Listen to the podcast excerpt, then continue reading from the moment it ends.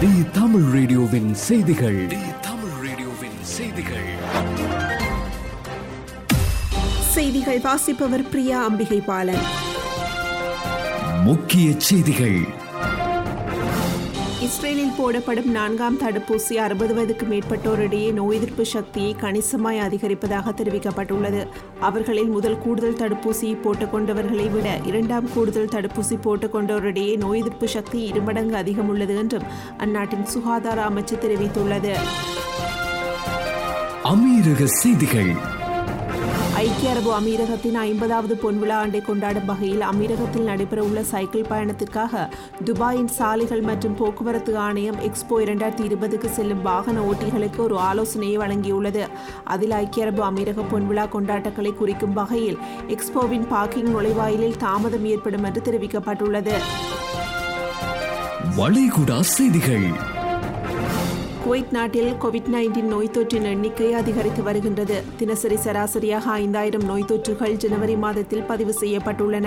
இது முன்னர் பதிவு செய்யப்பட்ட டெல்டா மாறுபாடு வழக்குகளை விட இரண்டு மடங்கு அதிகமாகும் என்று குவைத் நாட்டின் சுகாதார அமைச்சர் வைத்தியர் காலித் அல் சயீத் தெரிவித்துள்ளார். இந்திய செய்திகள். விமான பணியாளர்கள் விமானத்துக்குள் நுழையும் முன்பாக விமான நிலையத்திலே அவர்களது உடல் வடிவத்தை அளவிடும் உடல்நிறை குறியீட்டை சரிபார்த்த பிறகு அனுப்பப்படும் என்ற ஏர் இந்தியா நிறுவனத்தின் ஆணைக்கு விமான தொழிற்சங்கங்கள் எதிர்ப்பு தெரிவித்துள்ளன.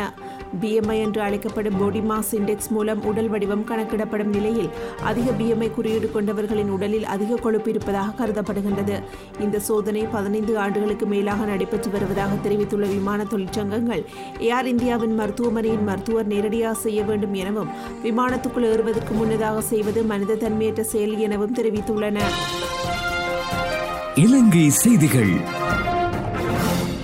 இலங்கையில் தற்போது கொரோனா வைரஸை தவிர மேலும் ஒரு புதிய வைரஸ் பரவி வருவதாக அரசாங்க மருத்துவ அதிகாரிகள் சங்கம் எச்சரித்துள்ளது. தற்போது இலங்கையில் பல வைரசுகள் பரவி வருவதாக அரசாங்க மருத்துவ அதிகாரிகள் சங்க உறுப்பினர் வைத்தியர் அபிரசாத் கொலம்பகே தெரிவித்துள்ளார். கோவிட் நைன்டீனுடன் அதே போன்ற ஒரு வைரஸும் பரவி வருவதாக கூறிய கொலம்பகே மறுபுறம் டெங்கு வைரஸும் அதிகரித்து வருவதாக குறிப்பிட்டுள்ளார். விளையாட்டுச் செய்திகள்.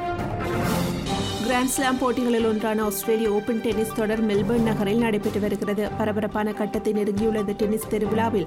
ரஃபேல் நட்டால் அரையிறுதிக்கு முன்னேறியுள்ளார். ஆண்களுக்கான ஒற்றையர் பிரிவில் நட்டால் டென்மார்க்கின் டெனிஸ் ஷபோலாவை எதிர்கொண்டார். இதில் முதல் இரண்டு செட்களையும் நட்டால் ஆறுக்கு மூன்று ஆறுக்கு நான்கு என்ற நேர் செட் கணக்கில் கைப்பற்றினார். ஆனால் அடுத்த இரண்டு செட்டையும் நான்குக்கு ஆறு மூன்றுக்கு ஆறு என இழந்தார். இதனால் போட்டியில் விறுவிறுப்பு ஏற்பட்டது. இந்த விறுவிறுப்பான போட்டியில் வெற்றி தீர்மானிக்கும் ஐந்தாவது செட் நடத்தப்பட்டது. இந்த செட்டை நட்டால் ஆறுக்கு மூன்று என கைப்பற்றி அரையிறுதிக்கு முன்னேறியுள்ளார். இத்துடன் தி தமிழ் ரேடியோவின் மாலை ஆறு மணி செய்தி அறிக்கை நிறைவு பெறுகின்றது. தொடர்ந்தும் ஆர்ஜி பிரதீப்புடன் போலா பிரைட் நிகழ்ச்சியோடு இணைந்திருங்கள். தி தமிழ் ரேடியோவின் செய்திகள்.